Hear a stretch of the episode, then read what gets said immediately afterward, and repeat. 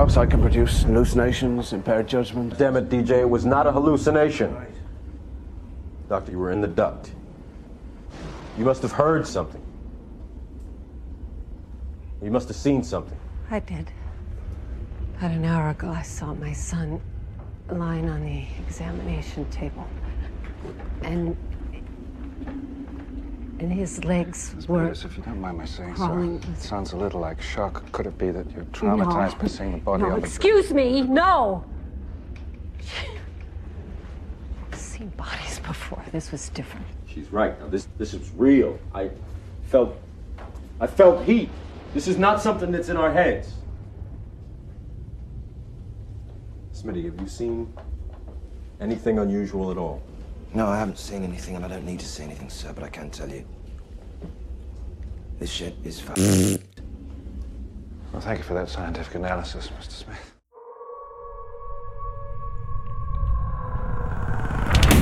Monsters.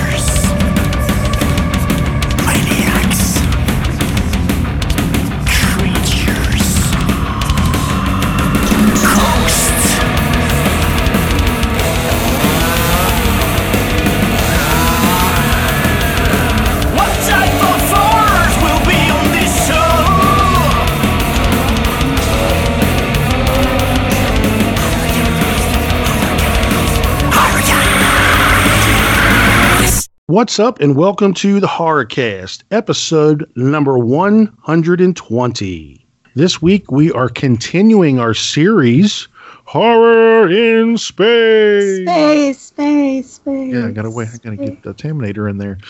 This week we'll be talking about two. Um, I, I think they're kind of lesser known. I mean, um, the one is more known, but I think it's underappreciated. We'll be talking about 1997's Event Horizon and 2013's Europa Report. I am Mark Nato, and I'm one of your hosts tonight. And I would like to bring in first Reverend Vin. What's up, Vin? Hey, what's up? Yeah, these are two interesting films I think to pair up. Uh, yeah, we both both of these they have humans going into like a new space frontier and finding things beyond their ability to handle. Um, I am curious, you know, to find out which one you think is the underappreciated one. so I guess we'll find out. That we will. All right. Well, let's bring in the Taminator. What's up, Taminator? Oh, hi, you guys. I'm just uh, hanging in there. I think the most horrifying thing in the world is um, pollen. I don't know why they don't make a horror movie about that. But uh, so, yeah, I'm all jacked up on medicine. I'm ready to go. I think we're going to have a conversation about the underappreciated movie. she is she is jacked up am. Zyrtec. Yeah, uh, Zyrtec, baby. Xyzal. Xyzal. She uh, she what she does is she like chops it up and just sniffs it straight up. That's what she No. Well, very good, very good. Um let's go ahead and just get right into it, okay? And we will as always, we're gonna go ahead and do the eldest film first. So that would be 1997's Event Horizon. Uh, this one, this one is a sci-fi horror thriller. Uh, came out August 15th, 1997. One hour and 36 minutes long, and it is rated R. Uh, 6.7 out of 10 rating average there on IMDb. And it's got about 162,000 reviews. And then if you slip over to uh, Rotten Tomatoes, you get a little bit of a different fl- f- uh, flavor here for this movie. Uh, it's got a 61% audience score with 50,000 plus ratings, but the tomato meter, which I believe is all the critics, right? Uh, that's a, that's at a 28%. Oh. so, yeah. Um, so I think there's a, a big divide between what audiences think about this movie and what critics think about this movie, at least initially. Um, it is directed by Paul W. S. Anderson. Um, he's done a lot of stuff, right? I mean, the first Mortal Kombat, three um, Yep. Resident Evil, Apocalypse. He wrote that one. He produced Three Musketeers. He just uh, wrote this new one that came out, that Monster Hunter. That was a big turd. um, Alien versus Predator. He did the screenplay for that. And as far as uh, directing, uh, Death Race. Remember that? I think that was Danny Trejo was in that. I'm not sure if uh, the first Resident Evil. Um, I love that. yeah, Pom- Pompeii, uh, which was you know about the uh, the volcano, but uh, he also uh, I guess directed the Monster Hunter uh, one as well, which that that did not get good reviews. So we're just gonna forgive him for that. Paul W S Anderson.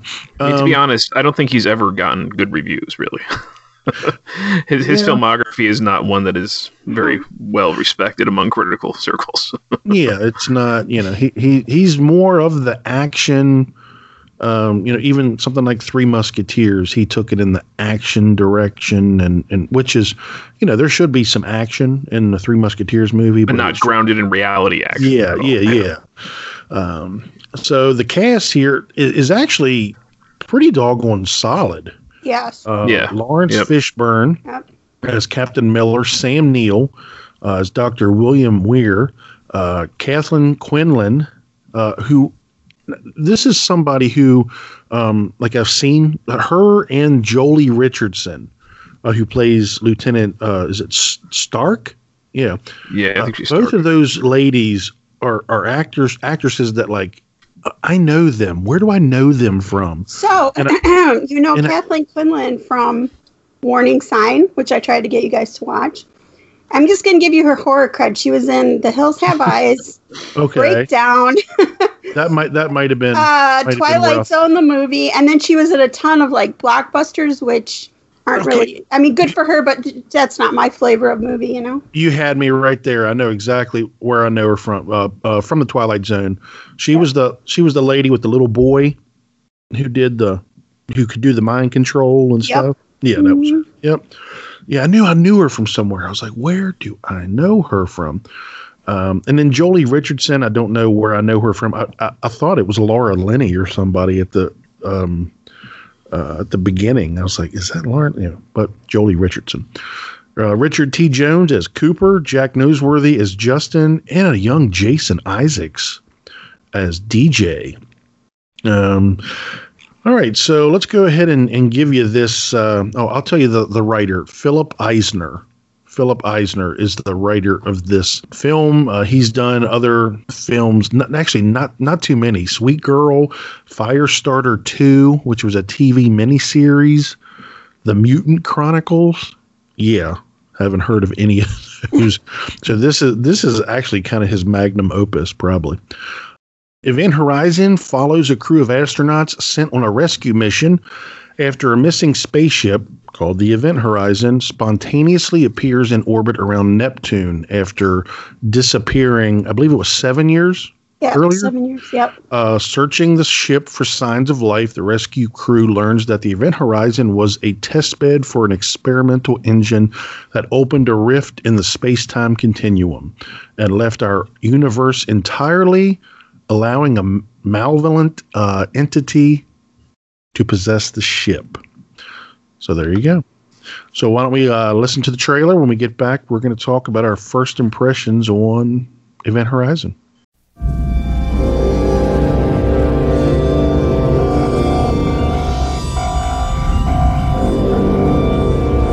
At 0300 this morning, TDRS picked up an automated navigation beacon broadcasting at two-minute intervals in Neptune orbit.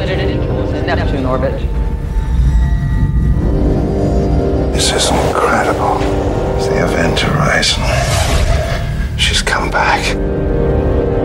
The Event Horizon is the culmination of a secret government project to create a spacecraft capable of faster than light flight.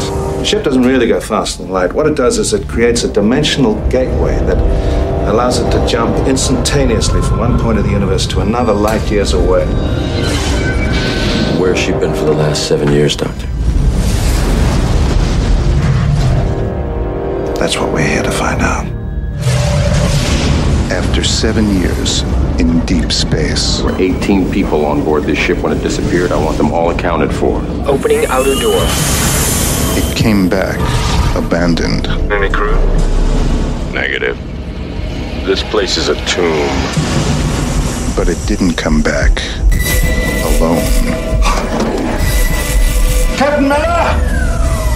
I've got some problems here! This ship has been beyond the boundaries of our universe. Who knows where it's been? And what it's brought back with it. Did you hear that? What is it? The ship is reacting to us and the reactions are getting stronger. What are you telling me? That this ship is alive? Oh. I have such wonderful things to show you. Oh my god! It knows my secrets. It knows my fears.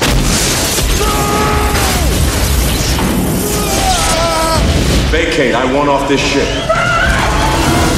You can't leave. She won't let you. God help us.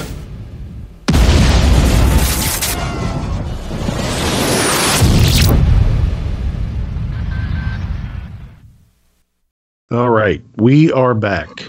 Um, I'm going to go ahead and, and and lead this one off, okay? Right, yep. Uh, which I don't normally do, but uh, I'm gonna I'm gonna do it. Uh, I had never seen this one before. This is a film that uh, I had heard a lot about. You know, you got to see this one. It's it's uh, um, one of the a few really good uh, horror in space films, and uh, so I was really excited to watch this.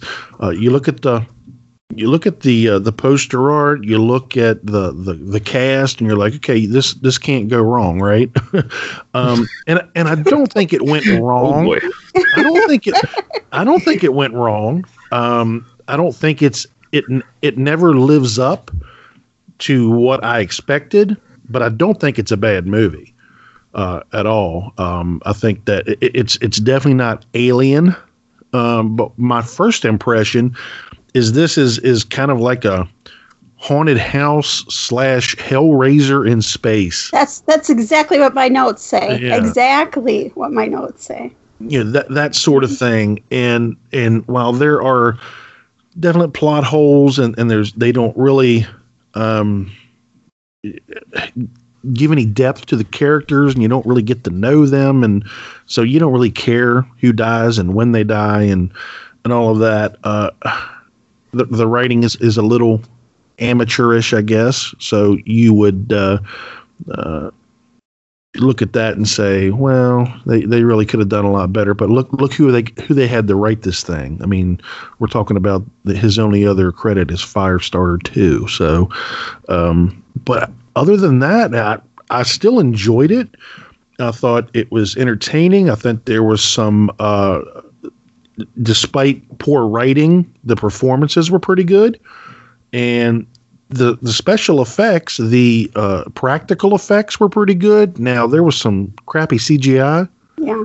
in it, uh, but hey, it was 1997. That was pretty much everything that was out was crappy CGI because they they finally realized they could start doing stuff, you know, with with the computers and the green screens and stuff, and so everything uh, was was like that. But I was impressed that they did some practical effects as well that were good. Um, yeah, so that that's what I would say is not not incredible, but but not horrible. Uh, and I'm gonna I'm gonna bring Vin in because I think Vin here with all these chuckles here, I, I think Vin hates this movie. so come on in, Vin. Uh, well, I mean, I saw this when it first came out, so I was like around 16. Um, and both Hellraiser Bloodline and Leprechaun 4 in Space came out the year before. Uh, and it was it's certainly better than those two films. Um, and you know, I I enjoyed the movie overall. I mean, I think I, I mean I was 16. Uh, I was a perfect age, I think, for this kind of movie. Um, but over the years, every time I've rewatched it, and I've rewatched it like several times, it just kind of falls lower and lower in my esteem. Um, it's a movie that it's frustrating because I like the idea of it, um, and there are so many elements to it that I like, uh, but the execution just gets so schlocky. Um, you know, and it, the thing is too, in, in the past few years, I've seen it kind of continuously held up as like this hidden gem, or like it's one of the best sci-fi horrors ever. You know, and it, it's it's I definitely do not agree with that assessment. you know, it, rather famously, actually, a bunch of gore was edited out of this movie. Mhm. Um, you know, for the 130 minute cut.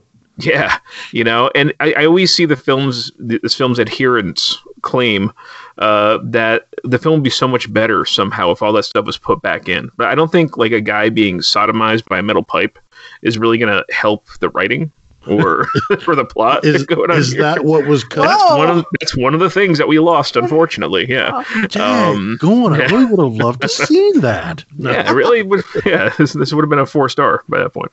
Um, but I mean, you know, I, I think it's worth it. Just become very overblown over Mm-hmm. the years, and I don't deny deny anybody their enjoyment of it. I just don't think it's a particularly good film. Um, and it's a it's an hour and a half, but it feels like two hours. Like I feel that second half of the movie drag uh, each time I watch it. Um, but you know, after Hellbound, it's my favorite Hellraiser sequel. So Yeah. um, there is that. Oh, stop. can, can you imagine if it was uh, Pinhead? That would have been cool. It practically is. It may as well have been. Yeah. Yeah, It would have been more interesting, honestly. But it would have. It would have. Um, all right, Taminator. Um, let's see. So I I also saw this at the movies, and I'm not sure that I saw it since. So in '97, I would have been 29, a little bit older. I remember this being much scarier than it was this time. Like something has happened. This did not age well at all. I I don't know. First, I remember. I'm not sure why I never rewatched it, but I remember like thinking that it was pretty cool at the time and you know that i think the uh, effects seemed pretty cool. Some of that stuff that was obviously scary at the time just i was like i don't know if it's just the bad cgi like the missing eyes and a lot of that hellraisery type stuff just did not translate well. And i don't know that that's even that's not fair of me to say that i'm not usually hard on a movie for that reason. It can't help it. It did the Mhm. best it could with what it had at the time. But for some reason like and then a lot of other problems came to light that i don't think i noticed at the time. There's some problematic like stereotypical characterizations and um yeah which we can talk more about but it just has not aged well. And i think i wouldn't have any much good to say if i hadn't seen it a long time ago and was just like seeing it now for the first time. So yeah it's just it's not what i remembered it was. But i love the cast but um like laurence fishburne's was terrible in here that was the most stilted uh i don't know i was his performance was terrible and normally i like him um, so I, yeah, it just I don't know. I but I do like Vincent. I also like this idea. I think it's a really cool idea. Somebody should redo this. You know, in the in the age of all these remakes, this one like might be a good one to do that too because there's a good story there. That idea of I mean, that's kind of what 2001 was, where we went somewhere that we weren't supposed to go, and you know, saw things we weren't supposed to see. So it's a cool idea. It just I, it just didn't translate real well for me. Yeah. Well, did you know that uh, Paul W. S. Anderson wants to shoot a new cut with the original cast? Did you know that? No, I do now. it doesn't excite me. Uh, Anderson tells Cinema Blend, and we all know how trustworthy Cinema Blend is. I think the only way to truly recreate the lost cut of Event Horizon is actually to shoot new material. Come on, Paramount Pictures. All I need is a bit of money, and I can go and shoot all of that stuff. a little bit of a little bit of de aging, and we can just go shoot the whole thing again. Yeah. No. And that was, uh, you know, this just came out, I believe, as a special edition. Um, yeah. Scream, Factory, right? Yeah, yeah. Um, and I do believe, you know, it does have that that bit of a cult following. There, there, there really aren't a ton of decent horror films set in space. And that's and true. as we as we have gone through and have been searching for some, it it, it does show you that there's there's not a lot um, outside of the Alien franchise and, and a few scattered here and there. So this one definitely has created sort of like a cult following in, in the years um, following its original release. So um, I'm going to tell you, I, I, I didn't see that with Laurence Fishburne. I thought Laurence Fishburne just played Laurence Fishburne. That, That's kind of what Laurence Fishburne does. you know, I, mean, I, I don't the- think he's like an Oscar-winning actor. I mean, uh, but he just seemed like that's just he, he seemed like a Morpheus or something from. I, I think part of the problem is, I mean, this movie wants to be, I think, smarter Uh-huh. and more thoughtful than it actually is. Like it, it's it gets seriously dumb. Uh, like I just have a whole list of just dumb things about this movie. Um, but I don't, you know, even a good actor, I think, looks bad. Uh, reciting some of this dialogue and uh, Yeah. trying to get through this this kind of very thin character development that they try. Um, so yeah, I mean, I, I didn't I, I didn't find Laurence Fishburne himself necessarily bad, but I thought the character was not very Yeah. well written. Um, I don't know. He just seemed, you know what he seemed like? This sound terrible. He seemed like a, ba- a black guy trying to play a white guy. I don't even know what that means. I don't either, but just don't you walk away from me, mister. I mean, it was just so dumb. I don't know. He just, he was terrible. Well, they, they, they have him come in as like a total hard ass in the very Yeah. beginning. Yeah. Um, but it's like it- it's like stereotypical hard ass. It's like somebody who's not really a hard ass is trying to be a hard ass. Um, Don't you walk away. I, I will say this, it, wa- Mister. it was interesting narratively. I thought what they did uh, um, with his character that he ends up being our hero because he's unlikable in the beginning, but then he becomes the hero. And you got Sam Neill's character of Weir, who's likable in the beginning, but then he ends up becoming our villain. So I thought that was kind of interesting. Although it also makes it so that we don't give a crap about anybody because we don't actually connect with anybody. But Yeah. I mean, what do you think about the premise? I mean, the premise is pretty cool. You know, you, you go exploring uh, the outer dimensions of space and you kind of start messing with space time and everything, and you kind of go into another dimension and and it's it's got you know I don't know are they demons what are they I mean does it ever even really say I mean Uh, well, I mean, I think that's that's part of the problem here. I think is like they could have gone Lovecraftian with this, but they don't really. I think they rely too heavily on like certain religious imagery. Yes. yeah, it you seemed like it know- was satanic Yeah, it didn't. It didn't really make sense. I mean, it's like you know, it, it it's this really isn't about the unknown because it gives us stuff that we recognize too much. Um, it kind of relies too heavily, I think, on like traditional Catholic and hell imagery.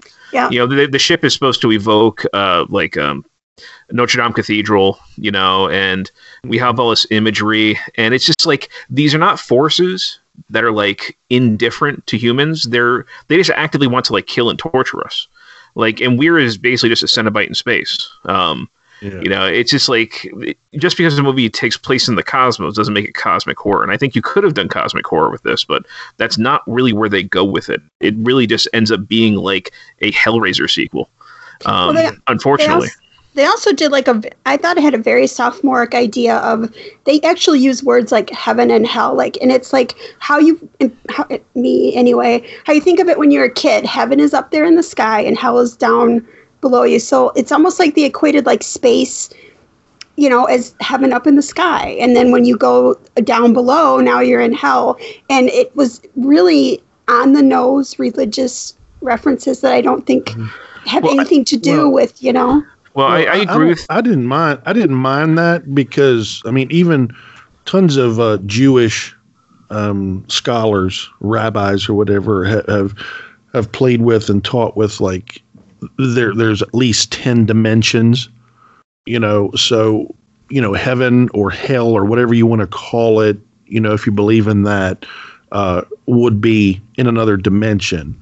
So, you know, them messing with that space time continuum, it, it, it, it basically sent them into that hell dimension or whatever. I don't, I don't, I didn't mind that, but like, like I said, like uh, Vin said, it wasn't like real creative or, um, you know, you said it too, uh, Tammy, just kind of every, everything that we already know, you know, satanic torture, blood orgies, uh, rape, murder, and everything, and it wasn't like spacey. You know what I mean? Yeah, well, I mean, I think w- w- something that Tammy was getting at before. I think that I I definitely have a harder time connecting with it in certain ways. Is I remember um like Joseph Campbell, you know, who wrote like Hero with a Thousand Faces and did The Power of Myth and everything. He he had read. Or he had written something that I always stuck out in my mind, and he basically talked about when we first saw that image of the Earth rising above the moon's horizon. Mm-hmm. You know, when we when we can see the Earth, our home from that angle is suddenly makes us kind of need a new reference point for our our kind of mythology or how we understand our cosmology, um, even in a religious sense. You know, because at that point you say, okay, we we're used to saying heaven is above us and hell is below us, right? But when you look down on the Earth like that, okay, well, where exactly is this now? Um, it doesn't quite make sense, and I think that when you when you take those sorts of traditional things out of our our kind of earthly time, you know, the reference point, it doesn't really work. And it, I, I think you know it doesn't help that the last act really becomes kind of an in, incoherent mess. Um, and what what he the way that Weir ends up describing things, like he says, it's a place of pure chaos, and then like, like he says pure evil. I think at one point, it's like, well, what is these things are not synonymous you know uh, he they're not clear at all what they're trying to show us but all they're doing is showing us people being tortured Mhm. um, so they can't even really decide what it is like we know it's kind of supposed to be hell but it's it's not a very well developed idea at all what they're trying to give us Yeah, and it didn't even look like I don't know. I guess the guy with with the the cuts on his face or whatever that was supposed to be like sort of like the the demon or whatever. you mean we're at the end or Yeah. Well, wasn't even wasn't it even like the um? This is where it's confusing. Like the the captain or whoever that was left over from uh, the original ship. Mhm. Wasn't he also part of? it? I don't know. well i mean it's it, he It was just really- it was he's in the video who we see taking out his eyes Yeah. right? I think he's the one, and like they have the whole Latin thing, which is just another stupid thing they do. But you know, we see Weir take out his eyes, Yeah. and you know, he says like, you know, where we're going, we don't need eyes to see. Like it sounds like something that Emmett Brown, you know, like roads. Where we going? We need roads, you know. Um, but then like he comes back after he gets blown out of the ship because he he shot a like a harpoon thing through a window, which is dumb, and he gets sucked out, and he comes back and he has eyes again uh, but no body hair for some reason. Um, uh, apparently, he does need eyes to see. I don't know. It, it, it's it's see, this movie is so inconsistent, especially in the last act. It's just frustrating.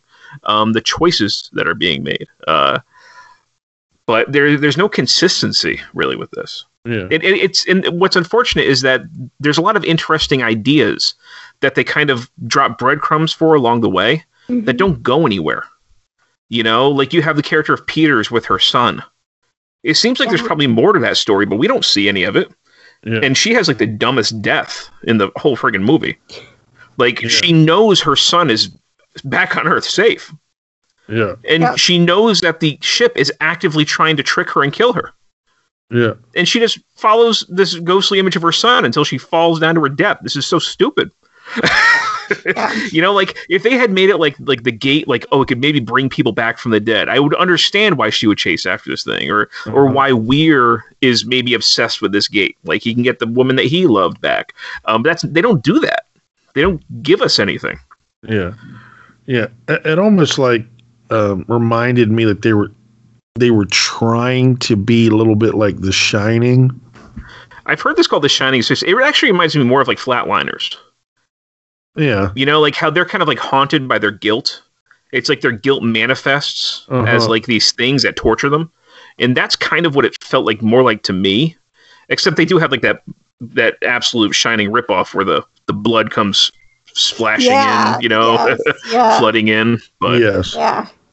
which was really really watery. yeah, it was. yeah, yeah. I was like, that's Kool Aid.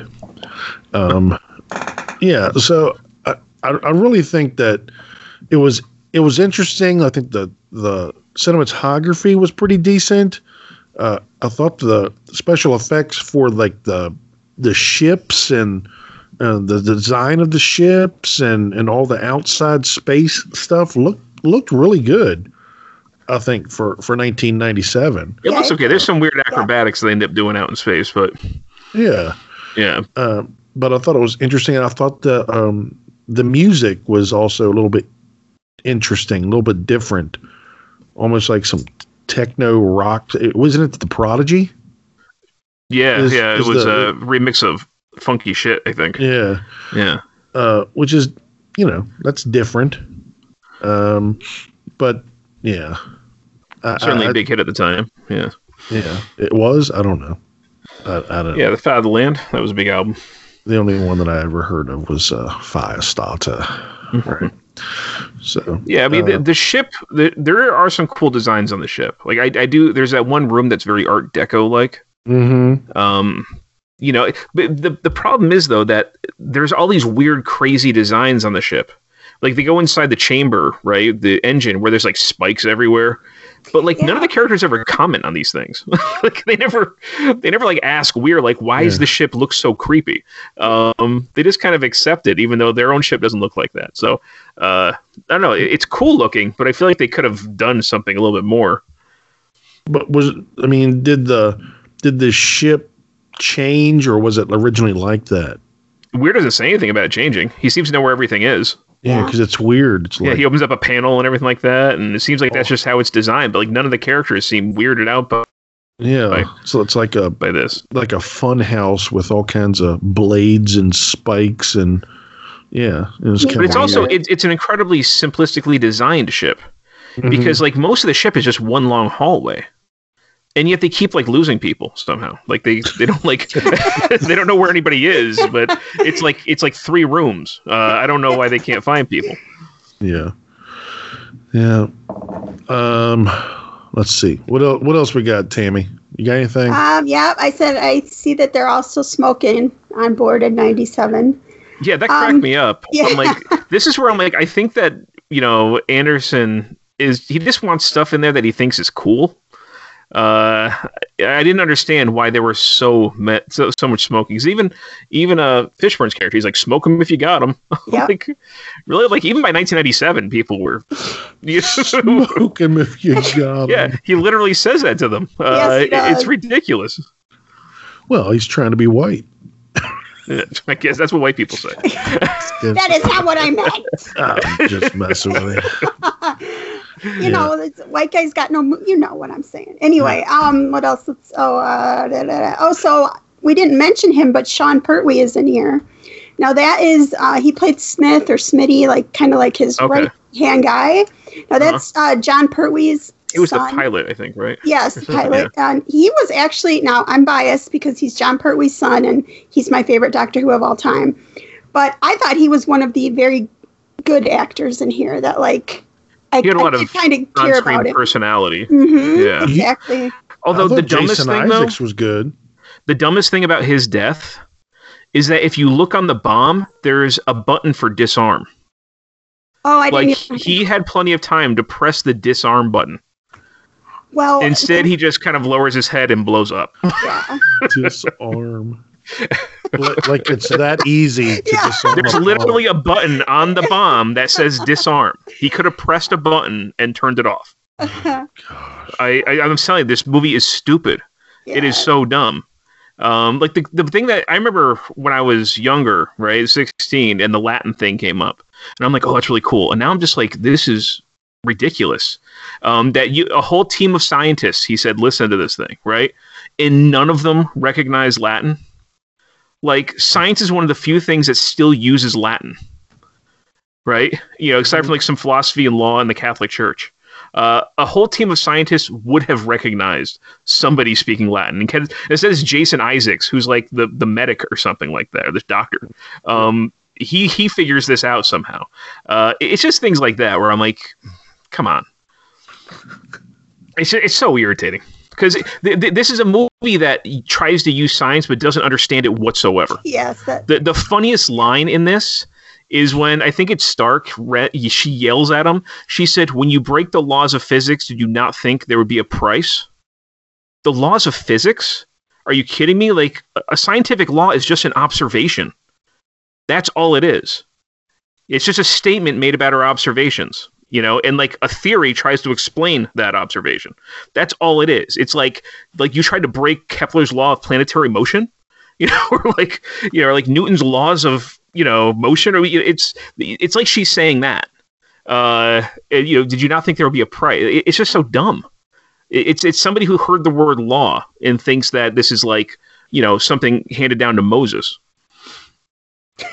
Sorry rant over. Th- this is just so frustrating to me when you see because like i'm obviously i'm not a scientist but i have like you know a, a basic understanding of what some scientific terms mean when you hear something like that it's just so stupid somebody else dumb go you feel now, Mark? you can't you just can't uh you know slip anything like that by revenant vin nope. he's just not gonna not have in. I laughed so hard when she said that. It was just ridiculous. Sorry. Like i didn't even i didn't even blink an eye at that and vin's over here taking notes the laws of physics Stop. yeah yeah Um, I like the computer brain scene or whatever that was, where he was crawling through that. Looked like he was crawling through a computer. Um, Yeah, that was a cool way looking scene, although Yeah. he specifically says in the beginning that he's claustrophobic. Did They- he? When he's going inside that crowd thing, You they say you're way more claustrophobic. than me. He says, y- you know, he says, yes, he's very claustrophobic. And then he goes crawling around those corridors with no problem until like his dead wife shows up or whatever. Um, anyway, this is what I mean. Like they, they introduce things and then they never do anything with them. Yeah, yeah, Yeah, the, the movie just forgets about them. yes. Um, it only remembers these things for a moment, like when when that thing is pounding on the door. Yeah. You know, and they're all like huddled in the room, and like they're all seeing it, and the door is bending, yeah. and then they just like leave. Like we never see that thing again. We never see the ship do anything like that ever again. So manifest itself in that was way. You guys said there was a big cut. It, do you think that it cut the story too bad? You know? That's the thing. I don't think the story got cut. I think it was just like sodomy that got cut. Like I, I haven't I haven't heard of any like major story beats that have been cut that would fix any of the problems that I have for this. It's always oh. talking about the the blood orgy. That, that's the only thing I ever hear about being cut. I don't know that mm-hmm. thing pounding on the door or whatever. That's genuinely scary. Like, what the heck was that? You know? Well, Especially. yeah, if, if it made sense, it would be. yeah, exactly. Yeah. Yeah, I, I just you know, I I enjoy it a lot more than than you do, Vin, because I You've seen it once.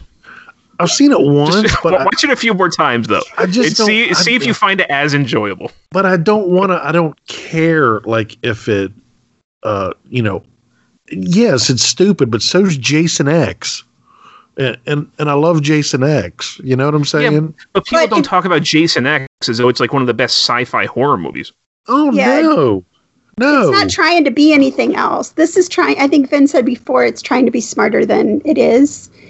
And Yeah, I, I guess so, but I also think it's it's it's trying to take. I, I think it, it's guys that probably didn't, like you said, didn't really know a whole lot about science or space, and they're trying to make this horror action flick in space. So a lot of that stuff that you know somebody who has some some uh, brains is going to pick up on it's going to annoy them. Like i don't have any brains. So uh, i'm i'm just kind of like you know?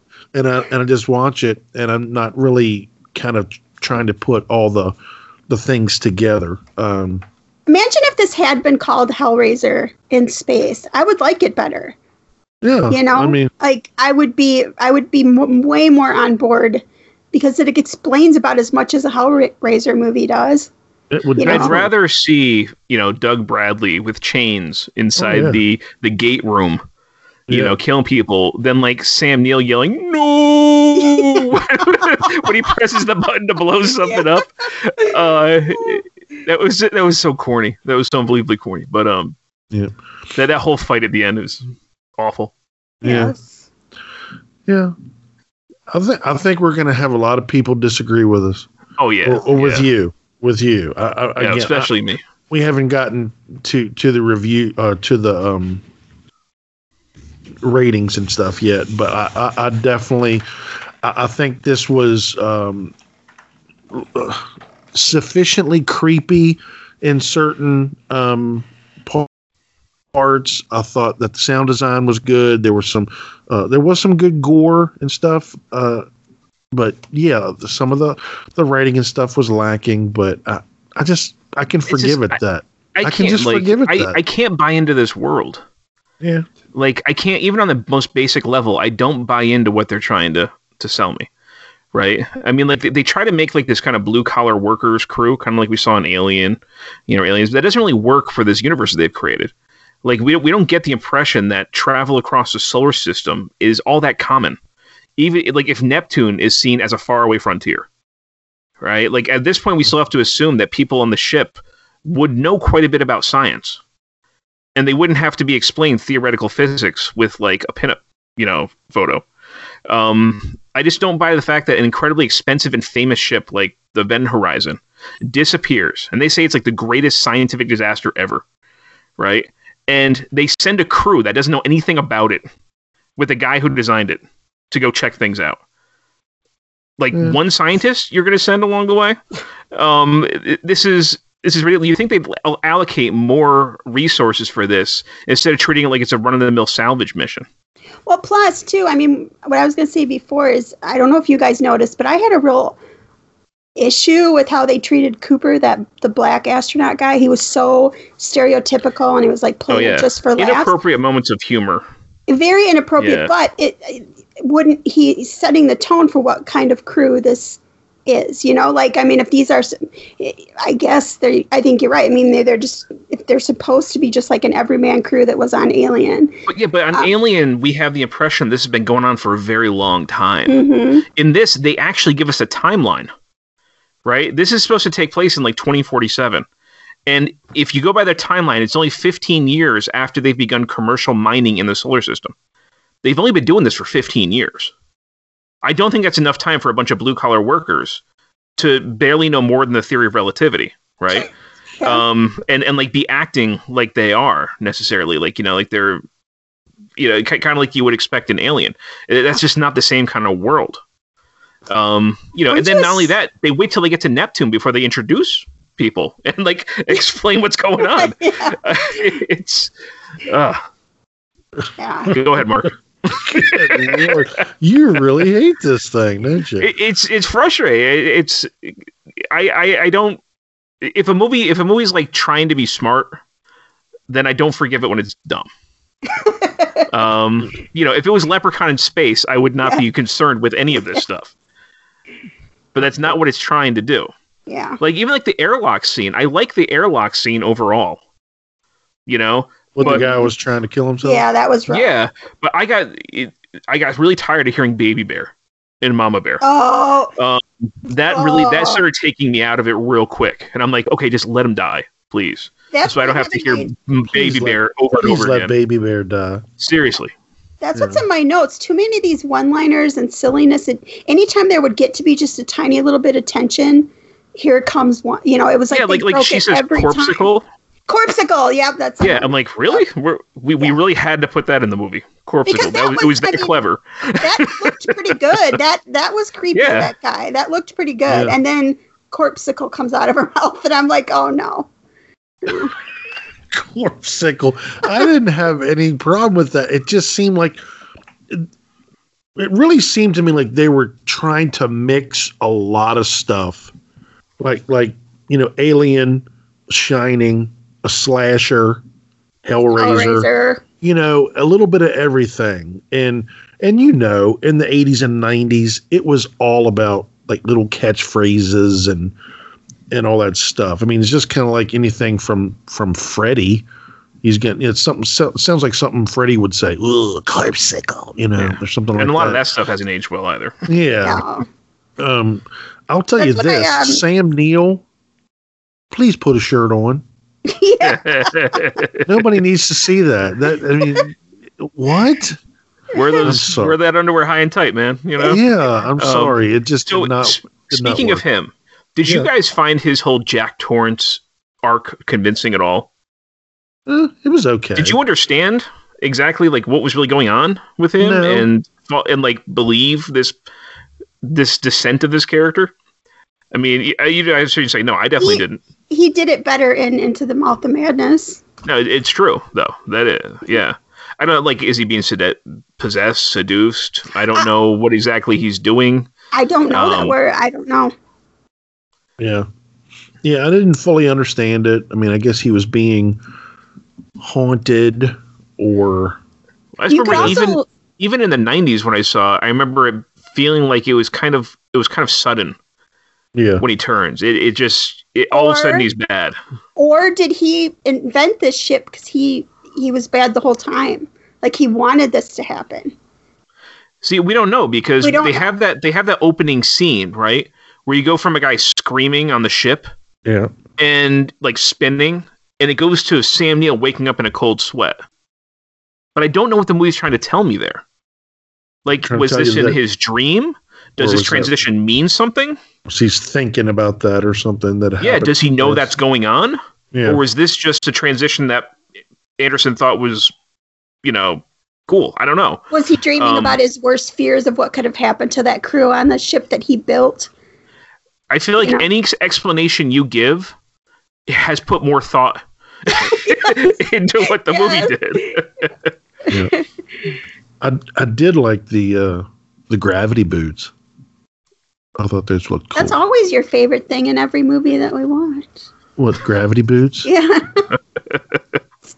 Did you think that was cool? Like how they kind of s- stuck down on the floor. I thought that was kind of neat. Um, uh, and now no no uh, no guns or anything. Like all the No, weapons just are like harpoons. Except for, yeah, Knives what, and what was that thing? I don't know. Is that a big nail gun?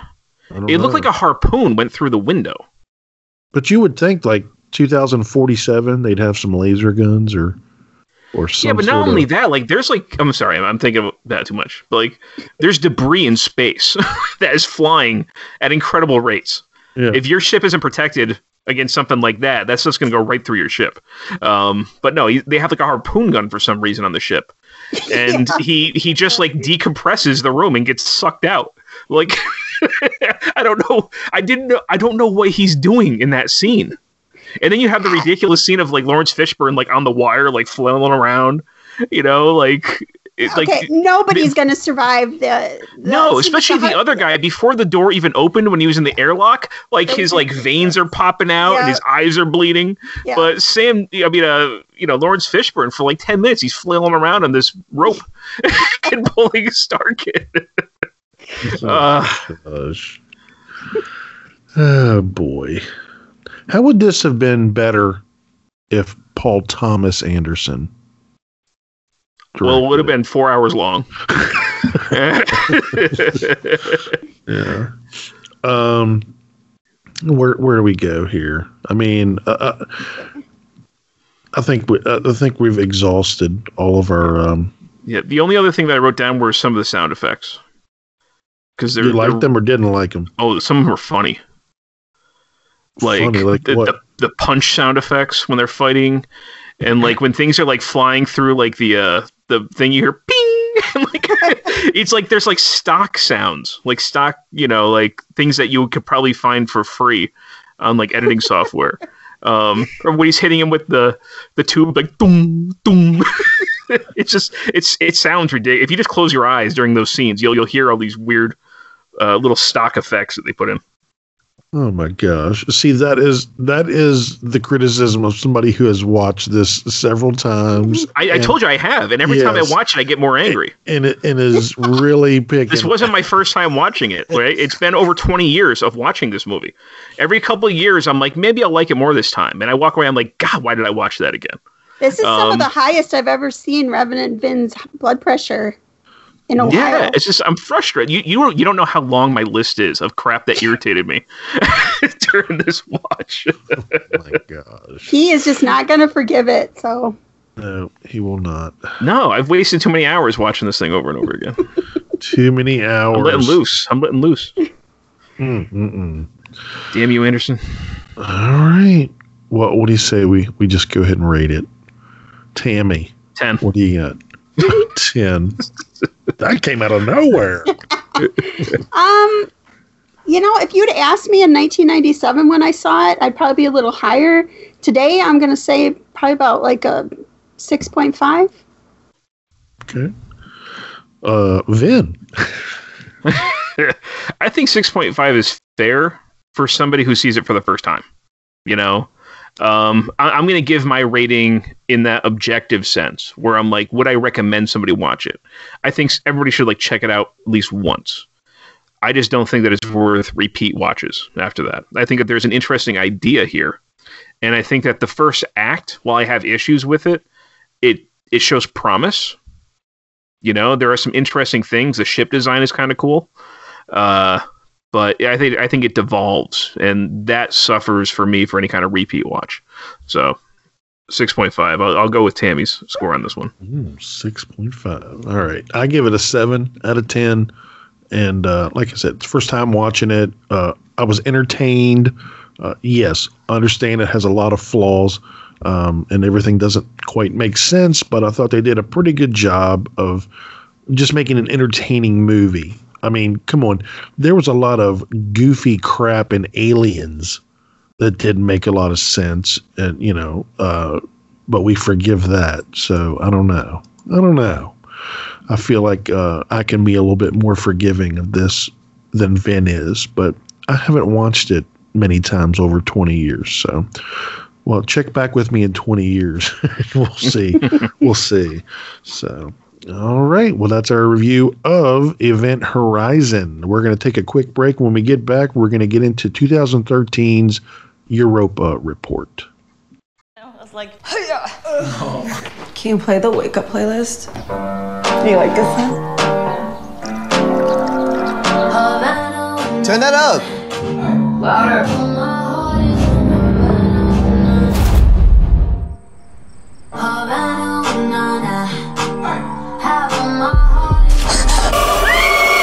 Alice.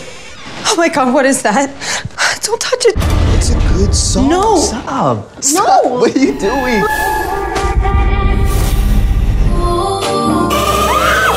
I know it's a great song with its catchy melody and sing along lyrics, but we cannot play that song.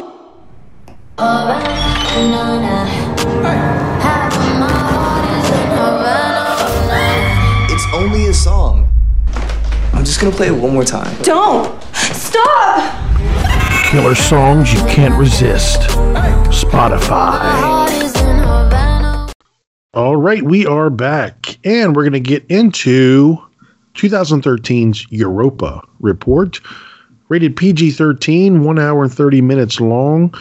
Um, this is a, a film that, you know, we, we were thinking, does this really kind of, you know, um, qualify as horror? Because it's got a little bit of action, sci fi, of course, drama, mystery. Um, but uh, you can definitely uh, see that there's some some thriller horror elements to this film. Um, I would say that came out June 27th, 2013. Right now, it's got a 6.4 out of 10 average on IMDb with uh, close to 68,000 reviews.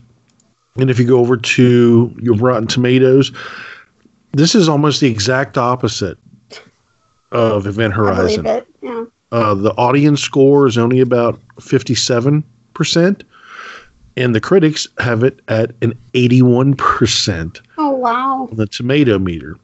So with the with the event, Hori- event horizon audience scores, they loved it, and the critics hated it, and this was the exact opposite. So there you go.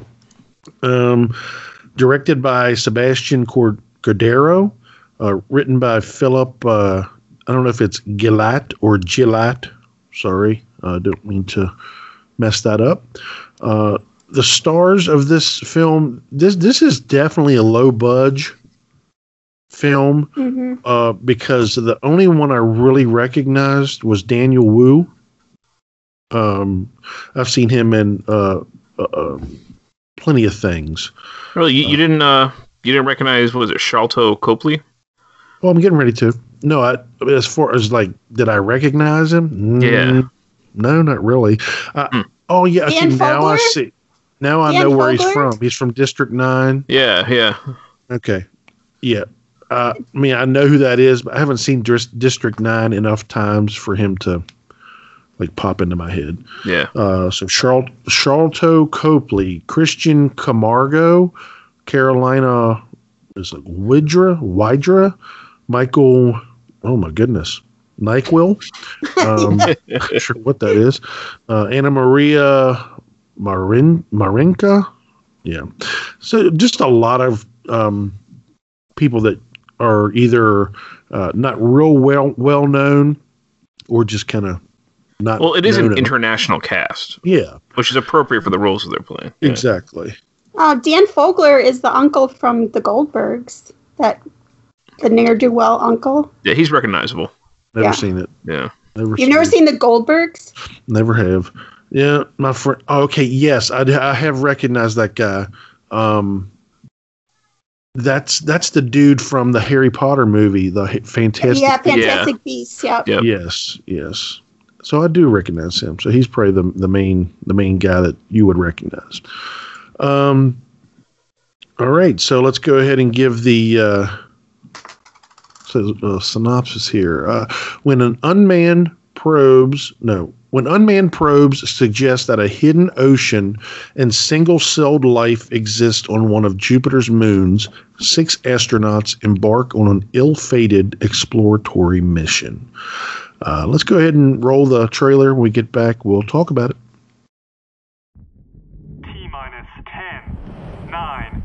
Good morning. I'm very, we are all very excited to be here today. This really is a new first step for mankind.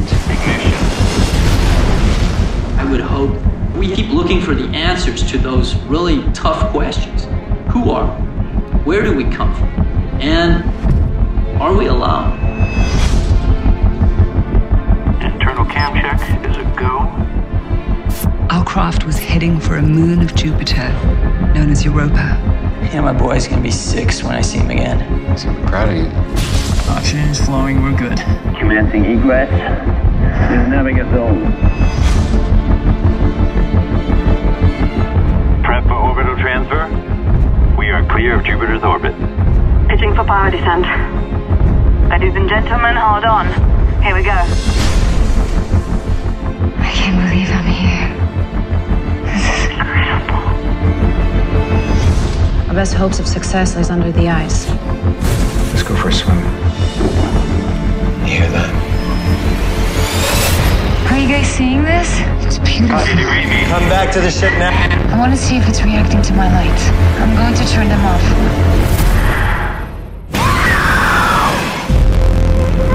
Compared to the breadth of knowledge yet to be known, what does your life actually matter? No one at home knows we're alive. Find a way. We have to. We got a problem. It's everywhere. Close it off. Thought I was trying to do something great for mankind. What was that? I always said it was worth the risk. I'll get you out of this. Talk to me! Forgive me.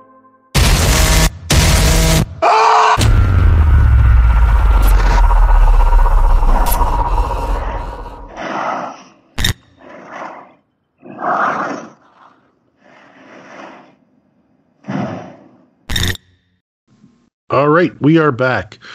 Um, we're, we're going to try not to to spoil this uh, as far as you know what happens at the end and all, and all that uh, because it's still relatively recent, 2013, and as Vin was saying, he wanted to know which uh, underappreciated film uh, I was talking about. It's probably this one.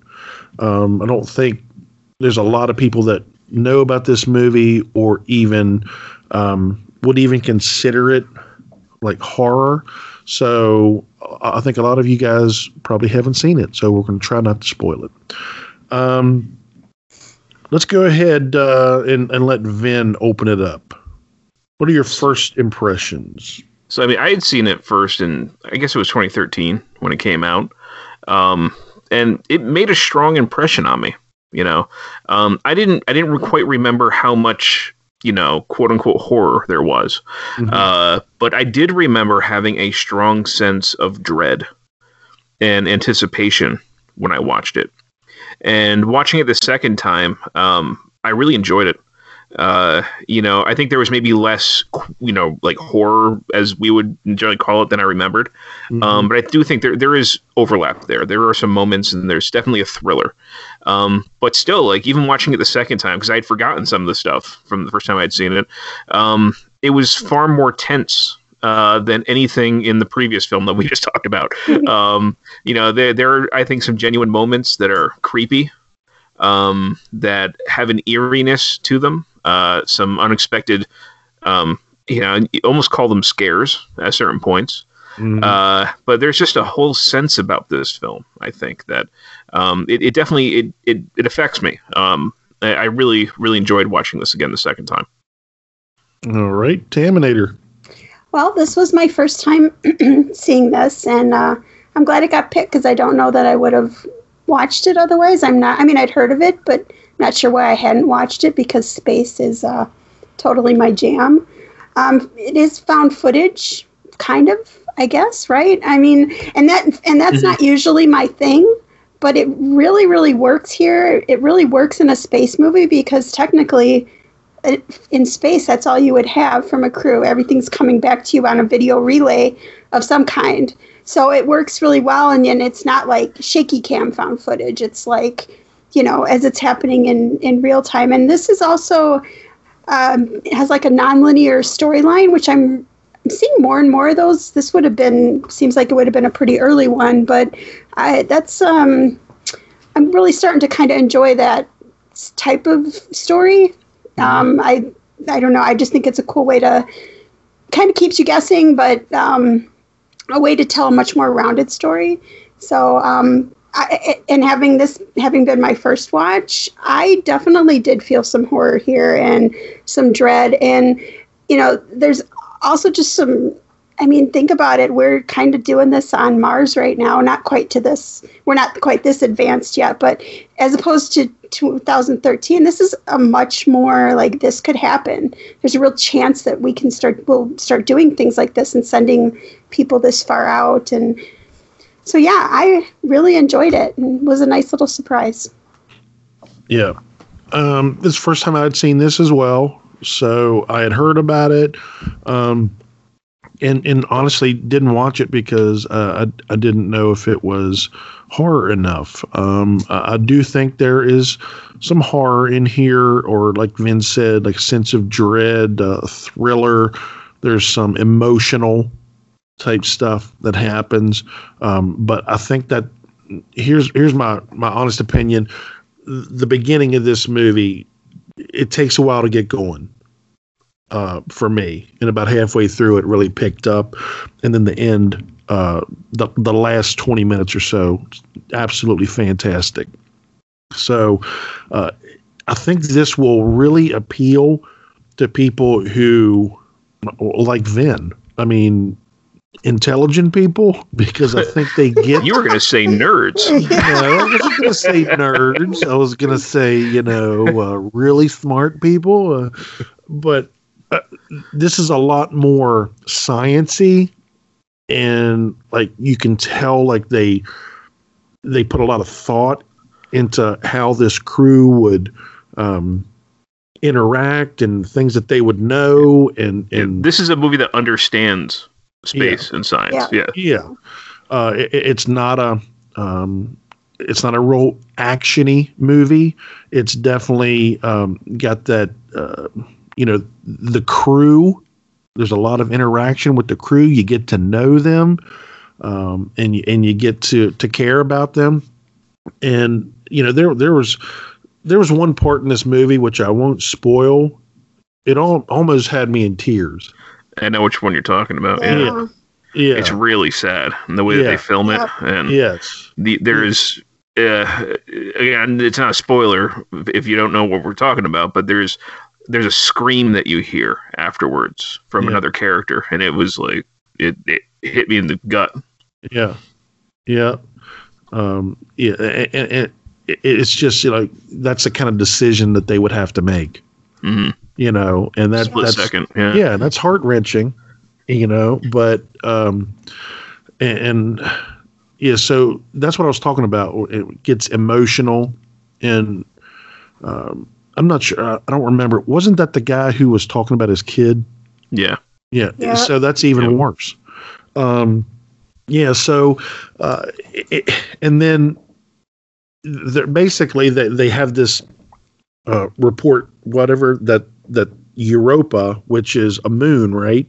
Yeah. That um, orbits Jupiter, one of many moons, and they think that there's an ocean underneath this kind of icy thing, and they're sent down to to discover what's what might be there, right? And um, and I do like the like Tammy said the non-linear story. It, it's more like almost like a press conference at well, the there's, there's a, a pseudo documentary thing going on. yeah, and it's like they're they're showing they're showing footage that has come back, but you know, again, not, not to spoil anything, but they're they use that nonlinear storytelling to their advantage, uh, where you still don't know the end until it happens. Yep.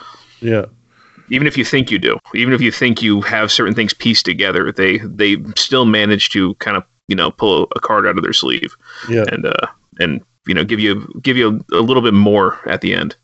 yeah. As a first time watcher, they got me. That I was Yeah, as a second time watcher, I had forgotten. Yeah. so they got me again. Well, I was really impressed that uh, this is such a low budget movie. I mean, I the, think the space stuff looks great. Yeah. yeah.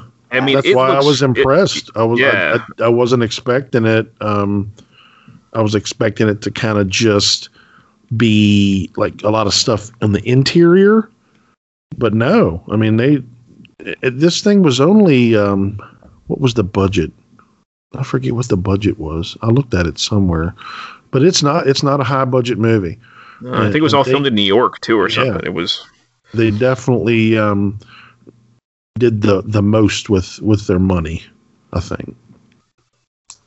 What else we got? Come on, bring it. Well, for Bring horror wise, I mean, there's a little bit of like, I don't, I don't want to give anything away, but a little bit of a slasher element in the fact that some people, when things happen, they get picked off one at a time by an unseen Yep. thing.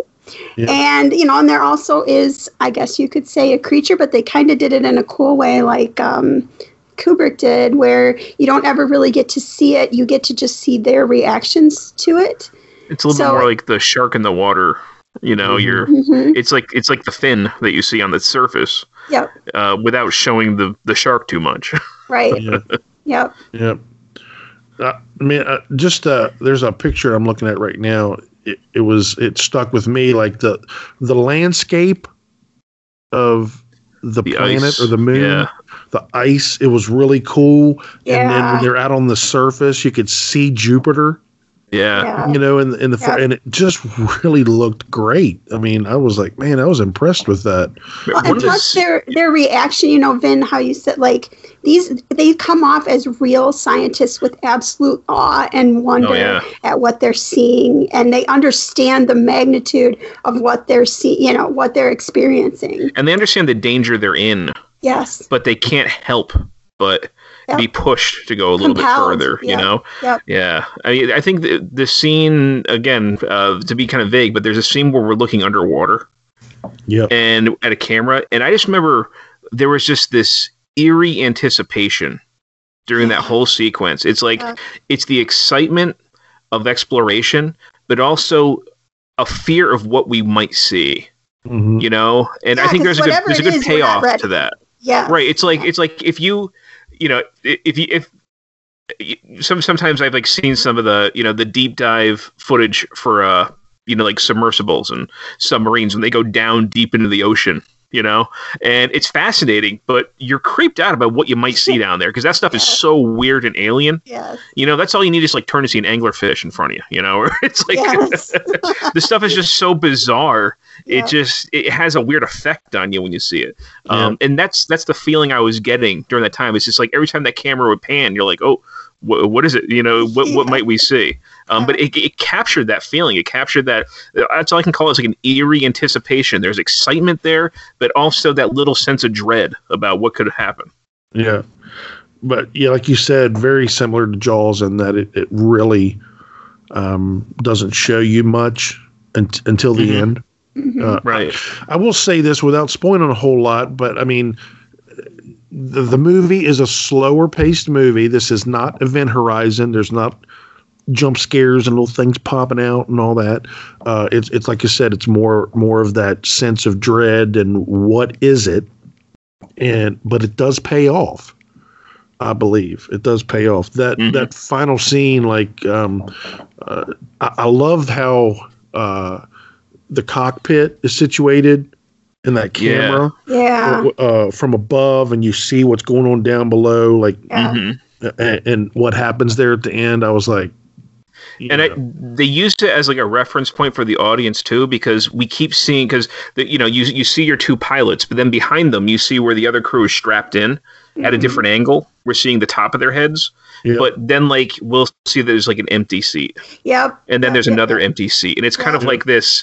It, you know, it's like where the the hourglass, you know, the, the, count- sands, the it- it- countdown, yeah, yeah. exactly. Yeah, it's just Yep. fewer and fewer people every time they they set that shot up again. Well, especially because this is the one thing this managed to do, the other one didn't so well, is I was so invested in these people. And I don't know if it's because you have the way that they did it with showing, you know, the people talking and and everything, but I just cared so much about what happened to them. I knew some of them were parents, you know, like I cared about that part of them and you were rooting for them, all of them pretty much to make it back at the end, you know. I think that there's a sense too that like you, at least for me, like I know it's fictional, but I cared about the mission.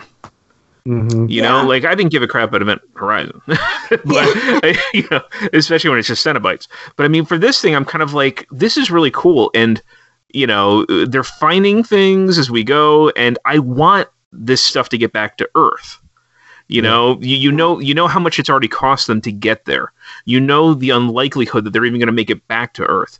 But these amazing and but creepy things that they're finding, you you don't want it to be in vain. You know, so you're still rooting for them to you know you know to get back and let people know what happened. You know, uh, Mm-hmm. and I, I think that's part of it. That, that's to me part of the excitement is you know like you're like go go get out of there. and the and the horror of it or the the dread of it is you you have to put yourself in their situation. Oh yeah, and you're just like, how the hell could you possibly get out of this? Yeah, you well, know, how can you get out a, of it? A lose lose situation. Yeah. Yeah. and and how like I don't understand how th- these astronauts go up into space. That like, Okay, to me it would be so scary, but Oh, like yeah. to to to actually you know have to explore something that's never been explored Mm. Before, and you got you have no idea what's there. Right. Plus, You we're have all no- parents here. What would you know if you get into a a rocket or whatever you want to call it? You have a greater chance of not coming back. You know what? What is it? And I guess it's it's their as scientists or you know there's something inside of them that's such a driving force that makes them even go in the first place because you have very little chance of succeeding but you don't you don't even know what your chances are of succeeding we've never been there before Mhm. you know Yeah. and yet you leave your children and your life and you know And we know from the different, you know, space disasters that have occurred, it doesn't take Mhm. much for things to go horribly, horribly wrong. Nope. You know, one little miscalculation and you're thrown off uh, course. one little piece or, of styrofoam you know, right. and- yeah. Yep. yeah Yeah, I, I I definitely thought that uh, the style of the movie was really good. It's almost like a a NASA like documentary docudrama, you know, and, and the and the the horror and the dread and everything. It just comes from what's actually going on, like the situation. Like the like I said, there's no no jump scares, no. Uh, you know, I, I know that Tammy had said like they do get picked off. Some of them get picked off, but it's not like you see a bunch of stuff. There's like not something doesn't jump out and cut no i'm somebody's trying to be off. as, yeah i'm trying to be as Yeah. vague as possible just Yeah, they meet some of yeah they Yeah. uh, they're just yes. I don't know how to say it without saying it. It's kind of another one bites the dust sort of movie. Um, but it's not like they're getting stalked the whole time. or- no, no, no. There's not like a Yeah. creature picking them off. Um, it's just kind of follows that formula. I mean, I think something you know that to address. I think Mark that you said earlier. You said the first half is hard to get into, but I think that when you get into the second half, the stuff in the first half I think makes more sense. Yeah, you know, but- like like they're you hear them talking about certain things in the first half, but you don't know exactly what they're talking about, Yeah. and then it's revealed in the second half. So I think that there is still payoff when you get to the second half. Yeah. Well, I'm, I'm going to say it this way. Like, I think for the um, average listener of the horror cast, or maybe the average uh, horror fan, you you might think like, okay, when does anything happen? You know, you have to you have to be a fan of these types of movies where there's a lot of setup. You well, it's know, like last time we talked about 2001. Yeah. You know, like if that's not your kind of movie, this might not be either. Possibly, this is definitely. It's a quicker movie than 2001 even is, um, but still, it's on that it's on that kind of level in a certain way. Yeah. Yeah. So that's what I'm saying. A lot there are certain horror fans that they need more action, they need right. you know, and, and that's that's not what this is. Um but like I said, I think it it But if you're a science fiction sense of fan, I think you'll- yeah, yeah. science fiction, one hundred percent. Like if like you're, if you're if you're both, you get both Yeah. in this movie. So yeah, yeah, Well, that kind of goes with that nonlinear format, though. You have to wait. You don't Yeah. get one answer after an answer, and you know. Actually, I mean, it- by the time you're watching this, uh, whatever it is, this NASA panel or wherever this lady is sitting on, this has all already happened. Mhm. So, um, yeah, you just get little. You have to be willing to kind of just, you know, you learn slowly who everybody is and what's going on, and and it's not a movie that holds you. your hand. Like I do appreciate movies that that don't feel like they're insulting your intelligence. You know, that don't feel like they're talking down to you. Um, and I appreciate movies like that. And this is definitely one of them. Definitely. I, I- I'm afraid I'm, I'm probably sounding very pretentious in this episode with bashing Event Horizon and praising this. For all of you but, that have the you know, and like being on the critic side for both movies, but the um, same intellectual capacity as uh, I got to be true to my heart. You know, But I will Um, say this: it's like uh, you were saying, Tammy. This this could happen Uh, you it's know, kind of happening in- now. in our lifetime. yeah. This sort of thing could possibly happen. You know, uh, whether we finally send somebody to, you know, Mars or whatever. How, how how long did they say it would take for somebody to get to Mars? No, I don't time. remember. I know the biggest problem with Mars is kind of what some of the address in this is radiation. Uh, Yeah. Human beings are exposed to a huge amount of radiation as they move through space, and that's one of the hardest things that they have to get around. Yeah. But, you know, it there's going to be there's going to be advances and this this kind of stuff um, it will happen. Like I think we will eventually send somebody, you know, to Mars or whatever and Well, you, you just don't know what what's there or what could happen or or any of that. So that's what yeah, that's what this is kind of like a this is kind of like a near future movie. Yeah. You know, but what's interesting is that it's not NASA in this. It's like a private venture. Which you is the know, way that it's woman is like the going. CEO and everything like that, and we see that more and more. Yeah, SpaceX and Yeah. um, you know, so it it is it does feel very realistic in that way. Yeah. Yeah. Yeah. More And- so now than it did it when this movie came out. Yeah, sure. yeah, definitely. Yep. Yeah, and and I'll say say this. I, I looked through some of the IMDb um, reviews, and, and I mean, th- this is some of the stuff that you know, badly edited movie No. ab- about a space expedition going wrong. What? How's how how can you say it's badly? Ed- it's actually extremely well edited. so. Uh, It's amazing how it all comes together. I think. Yes, I agree. An uninteresting failure What? as both found footage and sci-fi thriller. No. You know, so I don't know. like I said, I don't always love found footage. I love this. Yeah, It really worked here. yeah. So I think it really just depends on what what your cup of tea is. Um, Yeah, yeah. You know, um, a- anything like that you didn't like about it? Uh, I really don't have any no, any. I don't have any. Um, no, I don't have any dislikes. I mean, I, I really just kind of I enjoy it for really what it is and what it does. Um, there's not many movies like it. Yeah, definitely not. I, I'm going to say this. I, I do think, like I said, that the beginning i- is a little slow and it takes a while to get going. Uh, and I think that, um, like you said, Vin, if I watch it again, knowing the ending, like I'll, I'll be looking for things and and hearing, you know, listening for things that that will give me clues as to you know what's going. But I I, I had a this is just me. I had a, a little bit harder of a time like getting into it. Uh, but about halfway through, that's when it really started to interest me. Um, but that's the only, uh, you know, Yeah, and that's understandable. It's not a movie that really lets you know where it's going. yeah, You know, you just know that something kind of goes wrong, and they're talking about it in past tense. Yeah. Um, and it's really not until we, you're halfway through the movie that you start seeing the things that they started talking about. Really, um, but I can, yeah, I can totally see somebody. Uh, you know, I hope that nobody would just turn it off and give up on it before I, that. I think I think many would. I think many would, and that's why I wanted to say, yeah, give it, just keep at it, keep keep. that second half it. is worth it. It really yeah, is. the second half is is better and is worth it. The payoff there is a payoff. So, um, you know, please please uh, stay with it. Um, I, I just, you know, really really impressed with this one, um, especially with the low budget. I mean, just. It just it, it's a testament to what you, a filmmaker can do I mean, you can you can see uh, the first one, Event Horizon, Yeah. which more people know, and yes, it's got a special edition and and all the.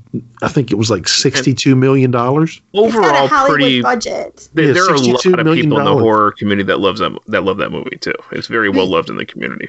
but but sixty two million dollars, Mhm. um, and I, I guarantee you this movie didn't have but a couple million dollar budget. I guarantee you, I guarantee you, and they they did some some great things with it. Yep. So, all right. Their budget else? was Ten? Yeah, I, I I figured that I was going to say Nothing today. ten, and then I said a few. but the box office was one hundred twenty-five thousand six. Yeah, Ouch. yeah. This this was this was it did not. I don't even remember this coming out.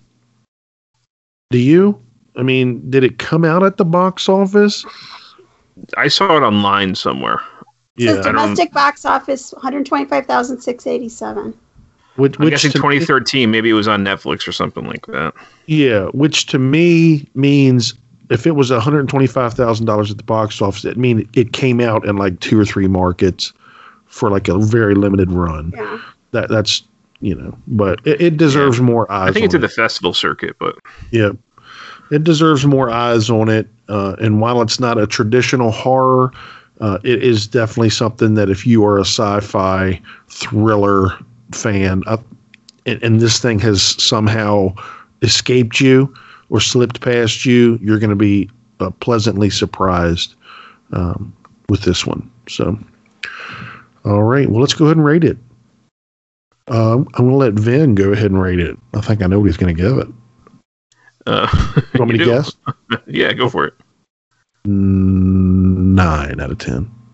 Yeah, I was going back and forth between an 8.5 and a 9, and uh, but I think I'm going to go for a 9. I Ding ding ding. you know, it's I mean it, there there is that whole beginning where you know the first act is a little bit kind of slower and the weakest of the acts, but man, it, that payoff is so good at the end, and uh, I, I'm I'm still left with a sense of kind of awe, you know, at the Yeah. whole thing. Um, so yeah, I'm, I'm willing to go with a nine on this one. I think uh, this is definitely one that I want to own, and uh, that I'll definitely come back to.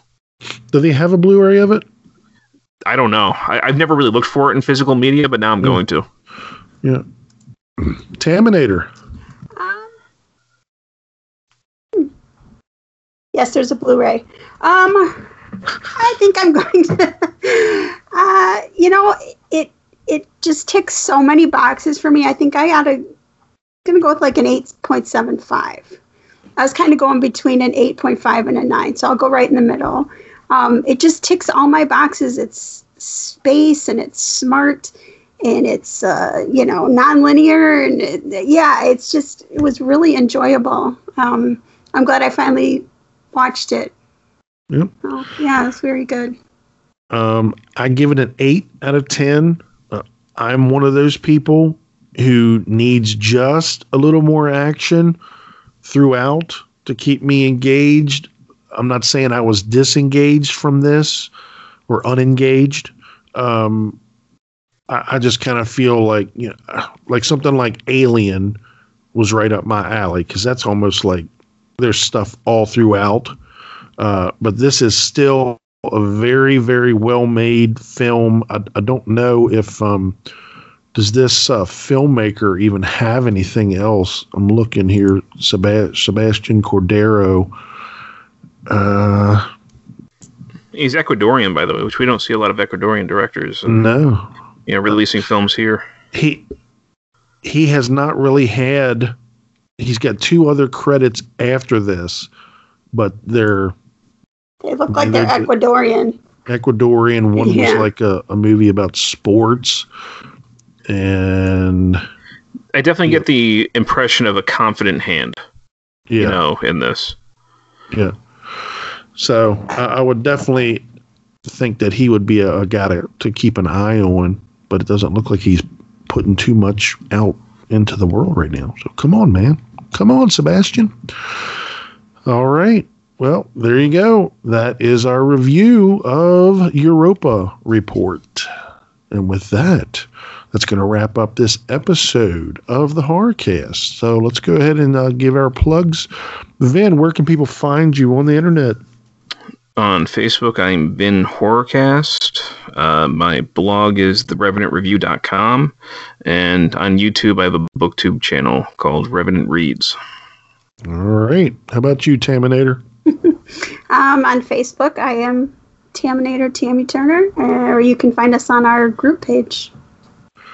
All right. Yep. Check us out on Facebook, our Horrorcast group page. We we also each have a, a personal page, um, and we love to communicate and correspond with you on there. That's probably about ninety five percent of our um, uh, correspondence is on Facebook.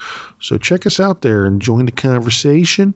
Uh, you can also follow us on Twitter at the HCast and on Instagram at the Horrorcast and on TikTok at the Horrorcast. I didn't do much with that this week, but we'll get more uh, stuff up there very soon.